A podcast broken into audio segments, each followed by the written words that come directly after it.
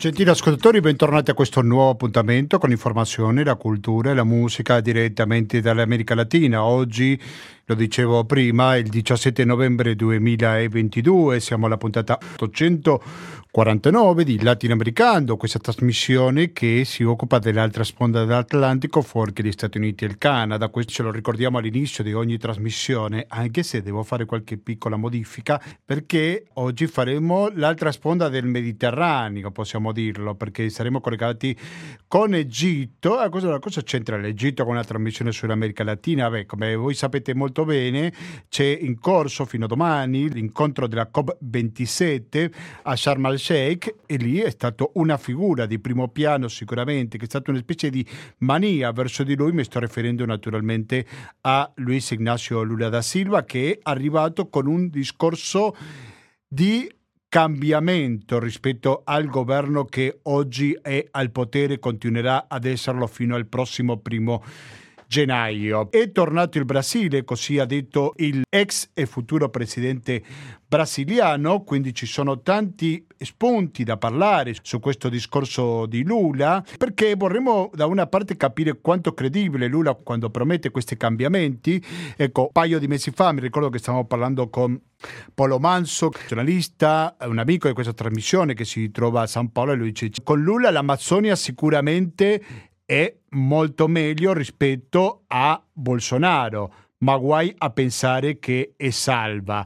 Quindi noi proveremo a capire un po' meglio questo punto e soprattutto cosa ha fatto Lula quando era al potere, se ha rispettato veramente questo impegno con l'ambiente, per un settore chiave per tutti, non soltanto per i brasiliani e tutti gli altri paesi che prende l'Amazzonia, ma anche a voi, gentili ascoltatori. Quello che succede con l'Amazzonia riguarda tutti quanti. E poi c'è qualche polemica, che non mancano mai in questi casi. Mi sto riferendo al mezzo di trasporto che ha usato Lula per arrivare in Egitto, e possiamo dire che l'ha fatto con un jet privato. Il problema è che l'ha fatto con un imprenditore che è stato accusato di corruzione. È stato niente meno che il secondo finanziatore della campagna del PT in queste recenti elezioni. Mi sto riferendo a José Seripieri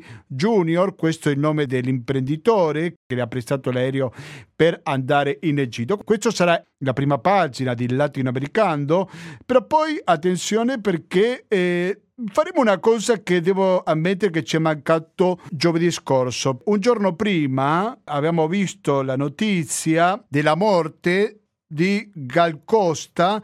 Ho trovato un critico musicale esperto in musica dell'America Latina, come lo è Alessio Surian, che ci ha raccontato un po' della sua vita. Però dico, a un artista, a una cantante, la si omaggia non soltanto conoscendo la sua storia, ma anche sentendo la sua musica. Beh, oggi lo faremo più approfonditamente, perché giovedì scorso un po' eravamo collegati con la Bolivia, abbiamo sentito musica boliviana, poi avevamo parlato anche di tango, abbiamo sentito pure un po' di tango, però di Gal Costa abbiamo sentito ben poco. Vabbè, oggi dedicheremo un spazio alla sua musica.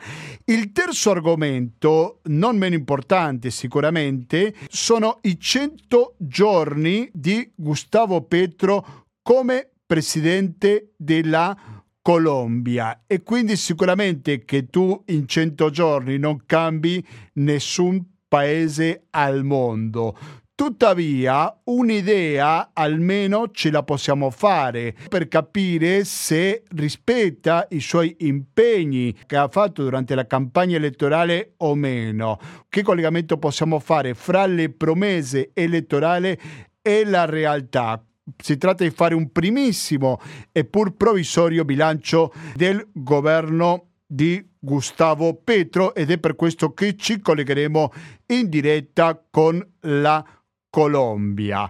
Ho detto 3 argomenti e in nessun momento ho detto pubblicità, perché abbiamo un conto corrente postale che è il 120 82 301, abbiamo un RID bancario un pago elettronico e un contributo con l'associazione Amici di Radio Cooperativa. Ogni tanto si aggiunge un altro metodo che è quello del pranzo della radio. Il prossimo avrà luogo a dicembre, prima del Natale. Ecco, siete all'ascolto del LatinoAmericando che va in onda, lo ricordo, ogni giovedì in diretta dalle ore 19:10 e in replica ogni lunedì dalle ore 16:25.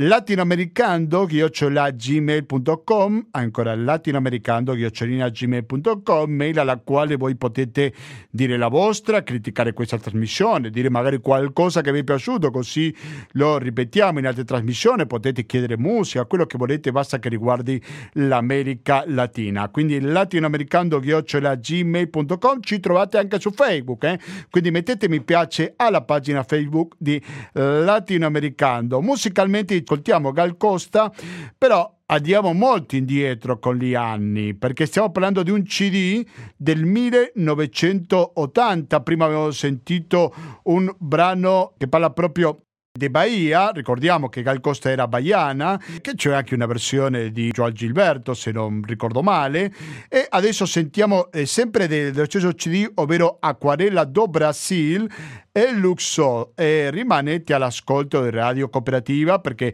fra poco torniamo con la diretta in un collegamento in diretta con l'Egitto. Olha essa mulata quando samba é luxo só, quando todo seu corpo se embalança, é luxo só. Tem um não sei que faz a confusão. O que ela não tem, meu Deus, é compaixão. É tão mulata quando olha, essa mulata quando dança, é luxo só. Quando todo seu corpo se embalança, é luxo só. Porém, seu coração quando se agita e palpita mais ligeiro, nunca vi compasso tão brasileiro. Sono le 19:29 minuti, naturalmente che siete all'ascolto di Radio Cooperativa. Se dico Radio Cooperativa dico 92.7 per il Veneto in genere, o anche il www.radiocooperativa.org per ascoltarci in streaming con un'ottima qualità audio. E io sono molto contento perché in questo momento siamo collegati con Sharm el-Sheikh e dall'altra parte della linea ci ascolta Lucia Capuzzi. Lucia Capuzzi, buonasera e bentornata al LatinoAmericando. Buonasera a voi, salve. Grazie mille Lucia Capuzzi per la tua disponibilità. Diciamo che Lucia Capuzzi, lo ricordiamo perché magari molti dei nostri ascoltatori lo sanno già, che è una giornalista del quotidiano Avvenire, esperta in America Latina, per questo la chiamiamo, e ha scritto fra gli altri libri, la sua penultima fatica è Frontiera Amazzonia, viaggio nel cuore della terraferita, insieme a Stefania Falasca, e Mi del 2019. Lucia, tu sei a Sharm el-Sheikh in Egitto per seguire la COP27, in cui, diciamo prima, come una specie di rockstar è arrivato Inácio Lula da Silva, l'ex e futuro presidente del Brasile. E qual è stato il suo discorso? Come lo potresti descrivere la sua visita, Lucia? Ma diciamo che il discorso di Lula è stato il discorso non solo di un leader brasiliano e latinoamericano, ma è stato il discorso di un leader che si vuole porre come voce, come rappresentante del sud del mondo. Lula ha assunto questo ruolo di leadership del sud globale. Il suo discorso a Glasgow quindi ha parlato del Brasile, ha incontrato gli indigeni brasiliani, ha incontrato la società civile, ha incontrato i governatori, ma il suo discorso è stato rivolto al mondo intero. Ha assunto una posizione forte sulla crisi climatica, dicendo che sarà al centro del suo governo e segnando anche una forte rottura con Jair Bolsonaro. In questo senso Lula ha detto due cose importanti. Primo, ha annunciato quello che già si sapeva, però appunto l'ha confermato ufficialmente, la creazione di un ministero per i popoli originari, che sarebbe la prima volta appunto di un ministero simile in Brasile, e questa è una richiesta storica degli indigeni, quindi in questo senso è stato un messaggio molto forte. Altra cosa importante è che ha candidato il Brasile a ospitare la COP30 del 2025 in una città amazzonica, quindi non solo in Brasile ma in una città amazzonica. La prima uscita pubblica di Lula è stata alla COP ed è stata in un padiglione amazzonico, quindi segnando una forte discontinuità col predecessore Jair Bolsonaro, che proprio sull'Amazzonia aveva avuto maggiori frizioni con la comunità internazionale. Lula vuole far tornare il Brasile un attore geopolitico di primo piano, e lo fa utilizzando la carta climatica, che è molto sentita, e la carta dell'Amazzonia, che è vitale per appunto la sopravvivenza della terra. Lula ha questo appunto l'esordio. Nel discorso che ha fatto poi di fronte appunto su invito della presidenza egiziana, perché lui non è ancora in carica, entrerà in carica il 1° gennaio, ha assunto questo ruolo di leadership globale, chiedendo conto ai paesi ricchi delle promesse mancate, dai 100 miliardi che non sono stati mai raggiunti l'anno di aiuti ai paesi poveri per contenere le emissioni e adattarsi al cambiamento climatico, a soprattutto la grande richiesta di questa COP, la cosiddetta COP africana, ovvero il riconoscimento dei danni, dei risarcimenti per i danni subiti dai paesi poveri a causa del cambiamento climatico. Lula ha fatto un appello molto forte in questo senso, diventando in qualche modo il referente e la voce di quei paesi, e appunto che gli sono stati appunto grati per questo suo appello. Ecco, inoltre ha incontri privati, uno con John Kerry, l'altro col rappresentante cinese e col segretario generale dell'ONU Guterres. Siete all'ascolto di Radio Cooperativa, Lucia Capuzzi ci risponde al telefono da Sharm el-Sheikh. Lucia, io ti chiederò di fare un passo indietro, visto che da tanti anni che ti occupi dell'America Latina, e provare a ricordare cosa è stato l'Amazzonia durante la presidenza di Lula. Un dato che va aggiunto, ma correggimi se è sbagliato, nel suo governo ci sarà Marina, che ha una lunga storia ambientalista. Possiamo un po' ricordare cosa è stato l'Amazzonia durante il periodo di Lula al potere? Ma l'Amazzonia, appunto, durante il governo di Lula al potere, soprattutto nel primo mandato e nei primi anni, ha avuto un calo drastico della deforestazione. E soprattutto appunto quando la ministra era Marina Silva, appunto ambientalista di lunga data, che tra l'altro è qua alla COP, e appunto ha partecipato a tutti gli incontri insieme a rappresentanti dei leader indigeni. Poi il rapporto con Marina si è deteriorato, tanto è vero che Marina appunto ha lasciato il Ministero dell'Ambiente, ha preso le distanze, il momento in cui Lula punta più sulle grandi opere, le infrastrutture, l'approvazione della diga di Belo Monti, che crea questa frattura con i popoli indigeni. Questo è un capitolo archiviato, appunto i popoli indigeni hanno celebrato Lula in tutti i modi possibili, hanno improvvisato danze, canti, c'erano i rappresentanti indigeni a tutti gli incontri, si sono detti ufficialmente disponibili a entrare, a collaborare con lui.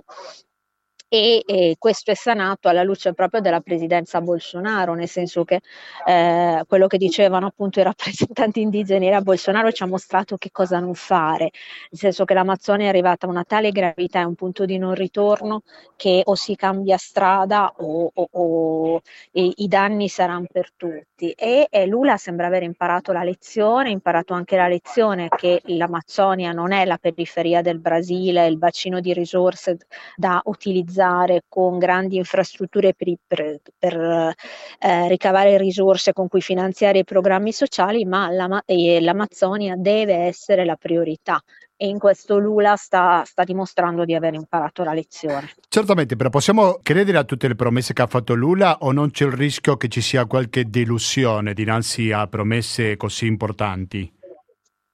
ma le delusioni ci saranno sicuramente, le frizioni ci saranno. Lula comunque ha una compagine di governo che include il centro e la destra conservatrice e moderata, quindi ci saranno tutta una serie di frizioni.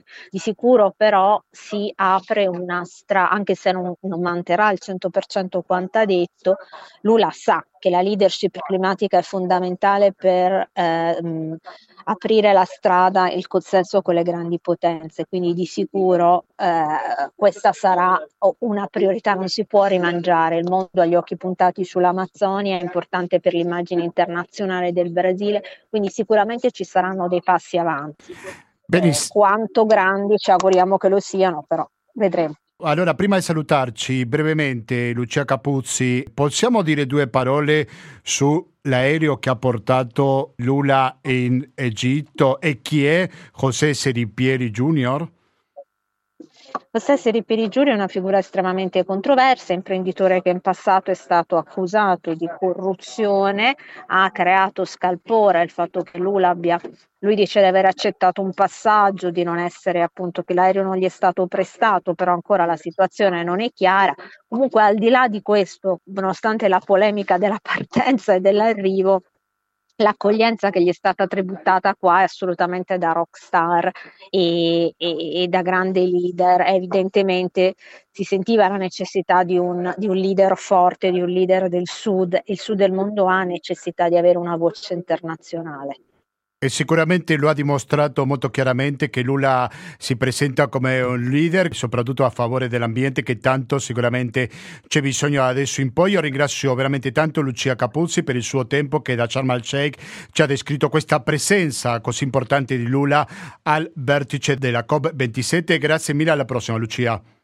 Grazie, grazie mille a voi. Buon lavoro. Ricordo che Lucia Capuzzi è una giornalista di Avvenire e ha scritto un libro che si chiama, ha scritto diversi libri. Il penultimo è Frontiera Amazzonia, viaggio nel cuore della terra ferita. L'ha scritto a quattro mani con Stefania Falasca, Emmy del 2019. Dunque, dicevo prima che c'è tanto da ascoltare a proposito di una figura che è scomparsa fisicamente soltanto, direi, la settimana scorsa, come il caso di Gal Costa. Avevo sentito un profilo nell'ultima edizione LatinoAmericando, che la potete recuperare dal www.radiocooperativa.org ed anche dai principali siti di audio on demand. Sentiamo qualche brano in più dello stesso CD di Acquarela do Brasil, Camisa Amarela. Si chiama il tema che sentiamo adesso. E poi sentiremo altri, perché uno spazio Gal Costa lo merita sicuramente.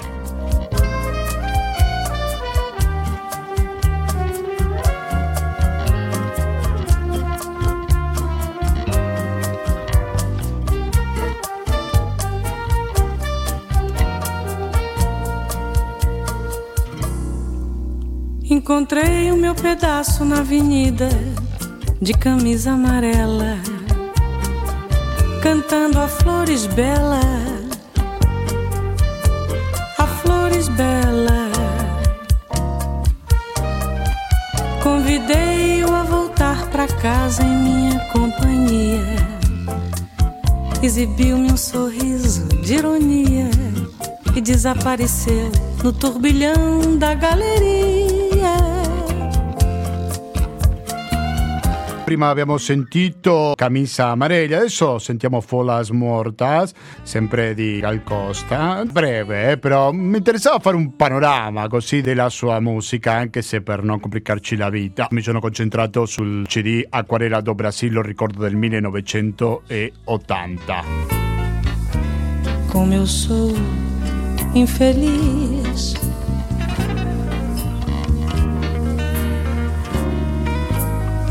vivo à margem da vida, sem amparo ou guarida. Oh Deus, como eu sou infeliz.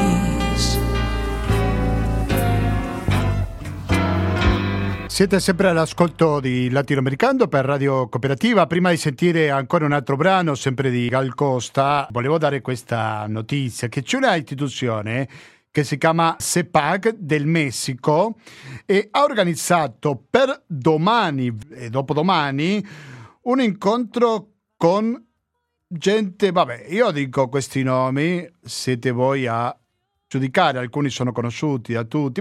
Uno è Javier Milei, che è candidato presidenziale in Argentina, che rappresenta la ultradestra, credo che così possiamo chiamarlo, anche se di stampo neoliberista.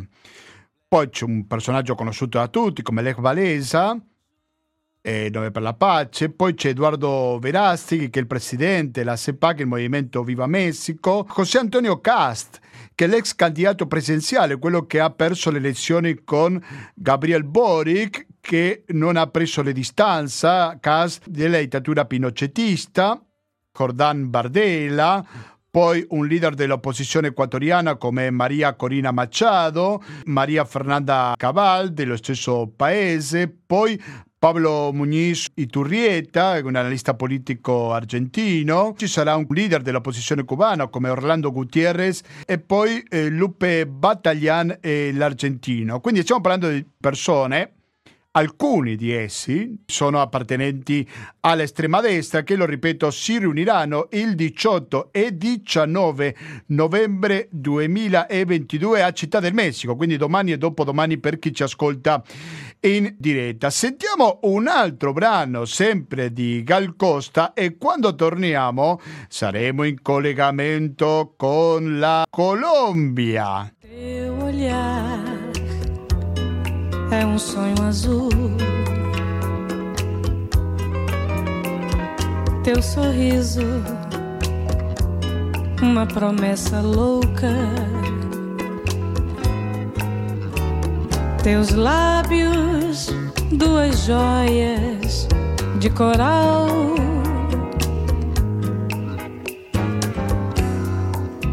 no engaste sensual de tua boca,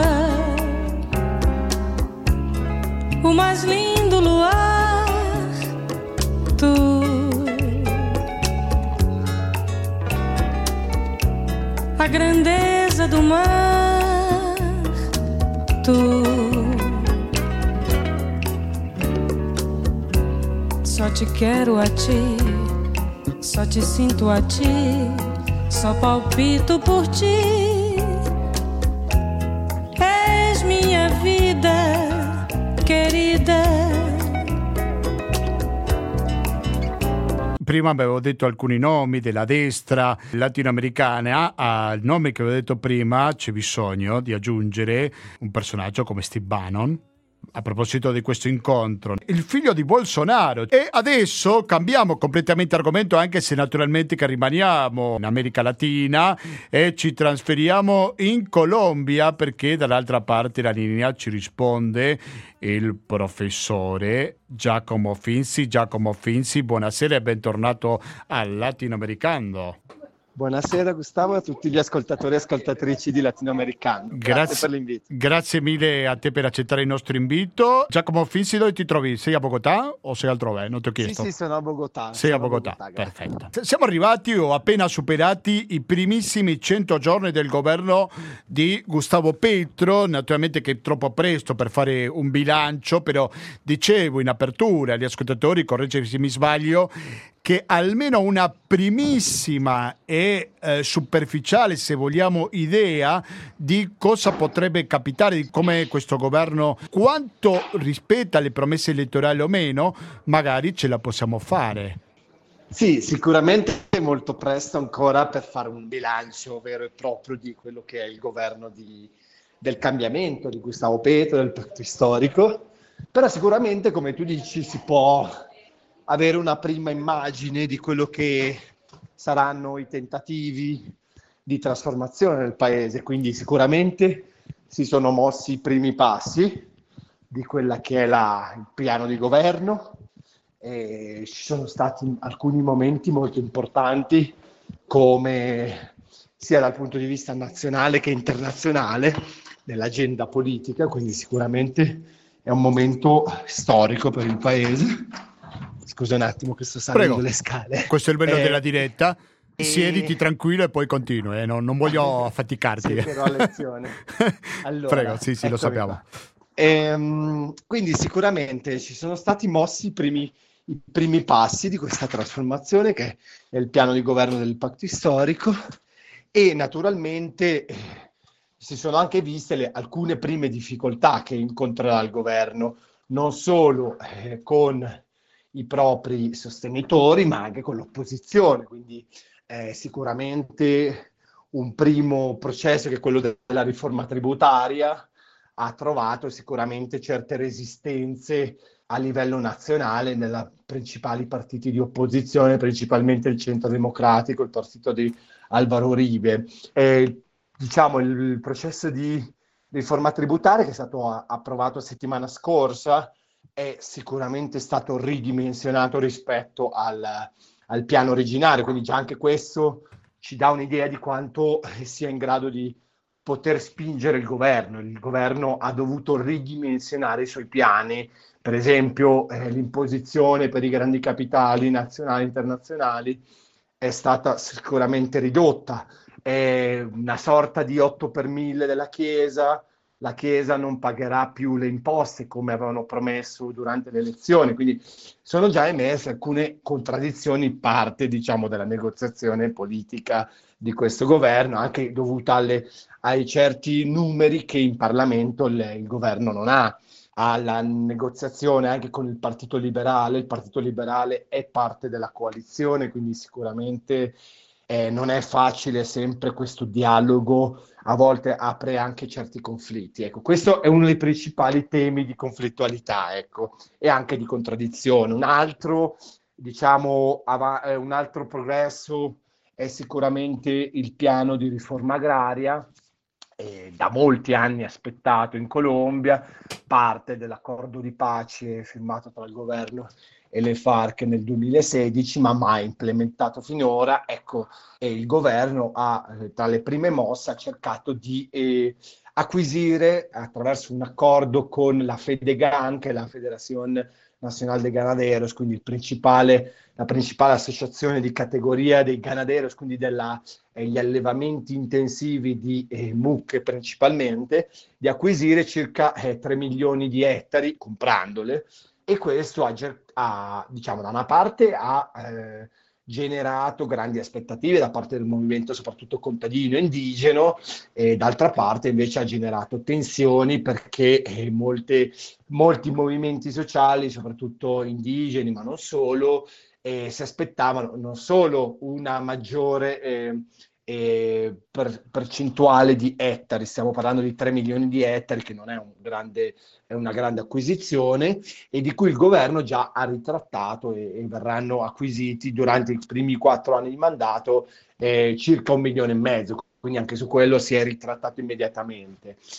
Quindi questa è già anche un'ulteriore complessità, il rapporto con i movimenti contadini e indigeni, che sebbene abbiano aspettato con certe aspettative, già nei primi mesi hanno capito che certe loro aspettative e pretese verranno tendenzialmente liquidate o tradite dal governo. Un ulteriore tema, importante, credo che per questi primi 100 giorni sia stata sicuramente l'agenda internazionale. L'agenda internazionale è stata molto importante, sicuramente la riapertura delle relazioni diplomatiche e commerciali col Venezuela, ne avevamo già parlati l'ultima volta che ci siamo sentiti, questa apertura delle frontiere, no? Fra i due paesi. Sì, addirittura la settimana scorsa la restituzione di voli diretti dalla città di Bogotà alla città di Caracas, quindi comunque un punto molto solido dell'agenda di politica estera, anche un po' forse di un tentativo di riinsistere nuovamente con l'agenda di integrazione latinoamericana, che per molti anni è stata sicuramente via via indietreggiando. Adesso c'è una congiuntura particolarmente propensa a sinistra, quindi può darsi che anche il cammino dell'integrazione latinoamericana possa anche avere un ulteriore avanzato. Un altro tema importante sicuramente è il tema ambientale, è la salvaguardia dell'Amazzonia, e anche dal punto di vista globale e di agenda internazionale è stato portato dal presidente Gustavo Petro non solo al discorso delle Nazioni Unite, quindi all'Assemblea Generale delle Nazioni Unite un mesetto fa a New York, e più recentemente anche nel COP27 a Sharm el-Sheikh, sicuramente un discorso molto radicale, cercando di istituire un'economia non basata su un'economia basata sugli idrocarburi, ma verso una transizione energetica, ecco. Quindi questo è un tema molto importante che va molto di fianco, molto di pari passo alla salvaguardia dell'ambiente e del territorio, ecco. Quindi questo è un punto importante dell'agenda ambientale. E anche parallelo a questo c'è stata la firma finalmente dell'accordo di Escazú, un accordo regionale appunto di salvaguardia dell'ambiente. Prima Giacomo Finzi, tu non eri all'ascolto, stavi facendo una lezione lì all'università, però sì, noi siamo stati collegati con Sharm el-Sheikh, con Lucia Capuzzi abbiamo parlato, sì, che ci raccontava l'importanza del discorso, no? Un po' spartiacque di Inácio Lula da Silva rispetto al governo Bolsonaro. Anche qua possiamo parlare di un prima e un dopo nella politica ambientale di Gustavo Petro? Sì, sicuramente il governo di Van Duque, il governo precedente, non aveva assolutamente una sensibilità in temi ambientali, ed anche d'altro canto anche il tema ambientale era parte della campagna elettorale in se stessa. Quindi c'è tutto il discorso contro l'economia degli idrocarburi, ma anche sul narcotraffico, è stato fin da sempre presente nella campagna elettorale di Gustavo Petro, ed è stato anche confermato in discorsi, sicuramente quello che menzionavo poc'anzi, alle Nazioni Unite, ma anche a Sharm el-Sheikh c'è stato un discorso anche radicale, ecco. Credo che è un discorso trascendente sulla necessità non solo della Colombia, ma dal punto di vista globale, di cambiare il sistema di produzione. C'è stata anche una critica radicale al sistema di accumulazione capitalistico, quindi insomma anche dal punto di vista simbolico andare a un vertice globale su un tema sensibile e arrivare con un discorso radicale, senz'altro inaugura un certo tipo di nuove aspettative, non solo in Colombia ma anche in buona parte della regione, su possibili scenari e futuri possibili alternativi. Quindi sicuramente è molto importante. Io credo che d'altra parte, tu menzionavi il discorso di Lula, ecco, la posizione di Gustavo Petro credo almeno sulla carta si possa presentare ben più radicale, cioè il Lula che arriva adesso in Brasile è un Lula ridimensionato, è un Lula con un'agenda molto più al centro, ecco. Gustavo Petro invece, almeno sulla carta, cerca di giocarsi questa opportunità di essere finalmente al governo dopo vari tentativi, e almeno dal punto di vista simbolico cercherà di implementare un piano radicale. Poi su quanto sia in grado di metterlo a punto, certo 4 anni sono molto poco quando si riflette di una transizione radicale, sicuramente non saranno sufficienti, però saranno sicuramente un buon inizio per mettere le basi per una transizione ecologica e anche economica. Ecco, l'idea è anche appunto di una transizione che abbia più fasi e che sia solo l'inizio.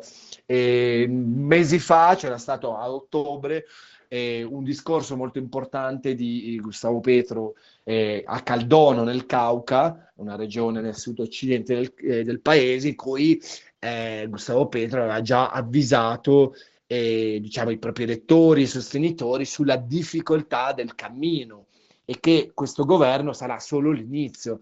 Chiaramente le grandi trasformazioni non saranno possibili in questi 4 anni, naturalmente. Questo è stato secondo me un punto necessario per mettere le cose in chiare fin da subito con i propri sostenitori, perché sicuramente per vincere le elezioni si sono promesse tante cose, ma naturalmente in 4 anni non tutte queste premesse non tutte quelle possono essere sicuramente realizzate. Siete all'ascolto di LatinoAmericando, siamo in collegamento in diretta con Bogotà, la capitale della Colombia. Dall'altra parte della linea ci risponde Giacomo Finzi. Giacomo Finzi, io vorrei chiederti anche per l'economia. Il Paese, guardando uno dei tanti quotidiani che fa un bilancio su questi primi 100 giorni di Gustavo Petro al potere, parla di un governo pragmatico, ma che dice anche che l'economia è la sua grande sfida. Quanto i cambiamenti potrà fare Gustavo Petro, soprattutto tenendo in conto chi ha come alleato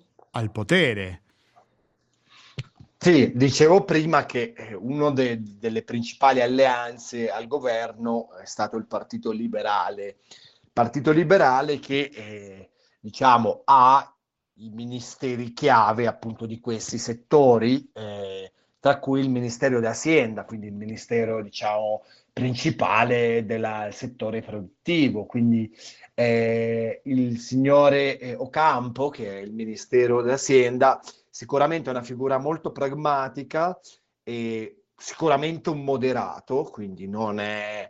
è una persona che ha un'esperienza nazionale e internazionale molto elevata e sicuramente potrà avere un piano di crescita.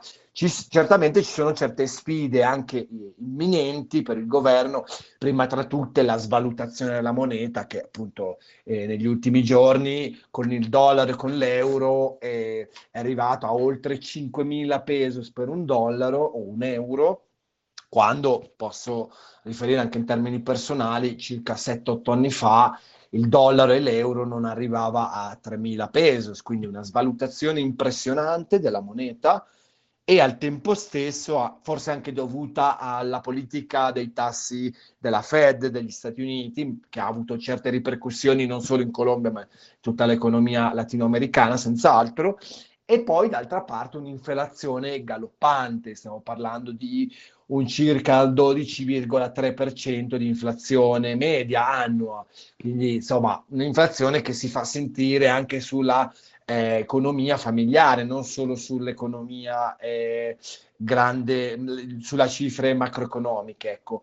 E detto questo, l'economia continua a crescere con un tasso minore rispetto al governo anteriore. Sicuramente i mercati hanno reagito alle elezioni di Gustavo Petro, però stiamo parlando dell'ultimo trimestre, quindi da luglio a settembre, ottobre, l'economia è comunque cresciuta del 7%, che voglio dire, rispetto alle cifre che si gestiscono in Europa, ecco, comunque una cifra considerevole, e i dati per l'anno prossimo non sono, preoccupanti sulla crescita. I dati che preoccupano sono al contrario sull'inflazione, sicuramente. Certamente, se parliamo dei primi 100 giorni di Gustavo Petro, dobbiamo parlare anche dei primi 100 giorni di un personaggio sicuramente che ha provocato qualche curiosità, qualche speranza, direi pure, ovvero quello di Francia Márquez. Quindi prima di salutarci, possiamo dire qualcosa su Francia Márquez? Cosa ha fatto? Se è riuscito a fare qualcosa in questi 100 giorni o cosa potrebbe fare da adesso in poi? Ok, sì, sicuramente Francia Márquez... Allora, intanto è la prima vicepresidenta afro, quindi anche dal punto di vista simbolico è sicuramente importante. È importante che ci sia una donna appartenente a un movimento di difesa del territorio, dell'ambiente e dei diritti umani, quindi sicuramente è molto importante. Dovrebbe costituirsi a breve, siamo ancora in attesa, della sua costituzione giuridica, un ministero nuovo a cui dovrebbe fare capo Francia, che è il Ministero dell'Igualdad, quindi dell'uguaglianza, delle quali non solo uguali opportunità, ma anche un ministero orientato a ridurre la breccia sociale, etnica, di genere, insomma di tutte le grandi disuguaglianze presenti nel paese. Come vicepresidente sicuramente ha avuto un ruolo, direi io, minore a quanto ci si potesse aspettare finora.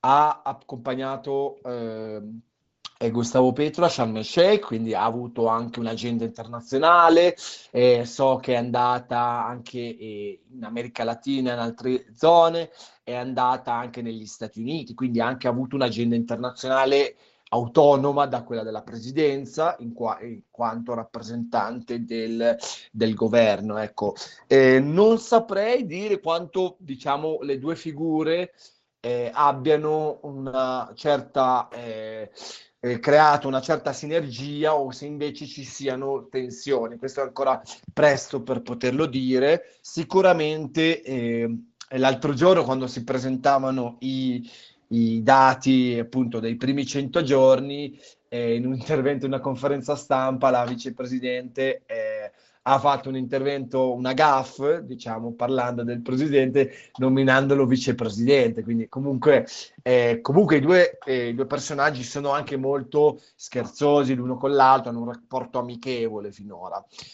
Un ultimo punto, forse fino su Francia Márquez, è molto importante la sua partecipazione, credo che sia stata in questi primi mesi, nell'installazione dei diálogos regionales vinculantes. Che cosa sono? Sono delle prime tavole di concertazione regionale in cui partecipa tutta la cittadinanza, quindi i movimenti sociali, ma anche l'imprenditoria e tutta, diciamo, la cittadinanza nel suo complesso, la società civile in generale, che partecipa nella pianificazione di quello che sarà il Plan Nazionale del Desarrollo da una parte, ma anche i negoziati degli accordi di pace. Ecco, perché questo è un ultimo punto che vorrei trattare prima di chiudere l'intervento, appunto le aspettative di una implementazione di negoziati orientati a raggiungere la pace totale. Quindi c'è stato un tentativo di sedersi a un tavolo con le ELN, quindi con la seconda guerriglia, la più antica del paese. Credo che sia questione di giorni che si configurerà il nuovo tavolo di negoziati. Stanno in questo momento designando i commissionati di pace, quindi le persone che andranno a negoziare, e anche con le principali altre formazioni armate, quindi parlo anche delle dissidenze delle FARC e anche i gruppi paramilitari, quindi creare un nuovo orizzonte anche nei territori di negoziati. Per esempio una città come Buenaventura da oltre 2 mesi, da quasi 100 giorni, non ha registrato omicidi, una delle città più violente del paese, un porto al sud-occidente del paese, un porto sul Pacifico, una città che da tempo era teatro di scontri dei gruppi armati, ecco, da oltre 2 mesi non registra morti violente. Speriamo che questo sicuramente si mantenga. Io ringrazio veramente tanto Giacomo Finzi, professore universitario che da Bogotà ci ha fatto un panorama completo, nonostante i pochi giorni che porta al potere, questo bisogna sempre ricordarlo, però comunque un panorama dei primi 100 giorni di Gustavo Petro al potere in Colombia. Giacomo Finzi forma parte della redazione dell'americalatina.net, visitate questo sito www.lamericalatina.net. Grazie mille e ci risentiremo, Giacomo Finzi, sicuramente. Grazie Gustavo, buona serata a tutte e tutti. Buona serata anche a te. Abbiamo dovuto salutare Giacomo Finzi perché dovevamo sentire questa musica, perché ormai sono le 20:13, lo dico perché ci ascolti in diretta il giovedì dalle ore 19:10, perché vi ricordo che questa trasmissione va in replica il lunedì dalle ore 16:25. Girando sempre in un lugar. Nel primo caso fra poco sentirete un intervallo musicale, dopodiché dalle 21:30 fino alla mezzanotte sarà il momento di ascoltare intrattenimento. Se invece ci ascoltate in replica il lunedì pomeriggio, fra poco sentirete una nuova edizione di Economia e Società. Un'altra informazione che riguarda l'America Latina è un appello di Amnesty International su un cubano, Luis Manuel, si chiede per la sua liberazione. Viene accusato il governo cubano di perseguitare alcuni artisti critici, quindi se volete più informazione andate sul sito www.amnesty.it e da lì, se siete d'accordo, potete firmare questo appello per la sua liberazione. Prima di salutarci sentiamo velocemente una telefonata. Pronto, Radio Cooperativa?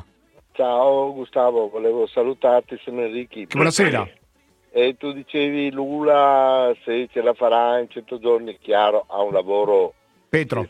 Sì. Però quello che penso sempre io è che quando vanno su quelli di destra hanno un sistema difensivo enorme per cui riescono a fare ciò che vogliono, e fino alle elezioni successive, se il popolo non si stufa, nessuno, cioè sì, vanno giù solo alle elezioni e basta. Certamente. Quelli di sinistra invece vengono subito ostacolati da 1000 impedimenti, perché purtroppo la mentalità di uno di sinistra è diversa. Quello che differisce è la mentalità. L'abbiamo capito. Se la prossima volta ci chiama prima della chiusura risponderemo con più tempo. D'accordo? Ma ti ho lasciato andare avanti perché No. Ciao. Grazie Enrico. Sì, purtroppo dobbiamo salutarlo. Perché adesso è 20:15 perché ci ascolta in diretta. Ecco, comunque mi sembra molto interessante, molto chiaro il messaggio di Enrico. Lui si è comunicato attraverso il telefono. Se voi lo volete fare durante la settimana attraverso la mail, vi ricordo la mail di questa trasmissione che è latinoamericando@gmail.com. se potete dire con più dettagli la vostra opinione, sapete che attraverso questa mail la potete dire e noi naturalmente che la condividiamo con tutti gli ascoltatori nell'edizione successiva di Latinoamericando. La prossima sarà la numero 850, attenzione, questo numero quasi tondo sarà la puntata del 24 novembre e giovedì successivo arriveremo al compleanno numero 17 di Latinoamericando, trasmissione che è andata avanti grazie al vostro contributo al 120 82 301, al RID bancario, al pago elettronico, al contributo con l'associazione Amici Radio Cooperativa e ogni tanto si aggiunge al pranzo cui sigla d'invito sentiremo fra pochissimo. Quindi continuate all'ascolto della Cooperativa. Da Gustavo Claros, grazie e alla prossima.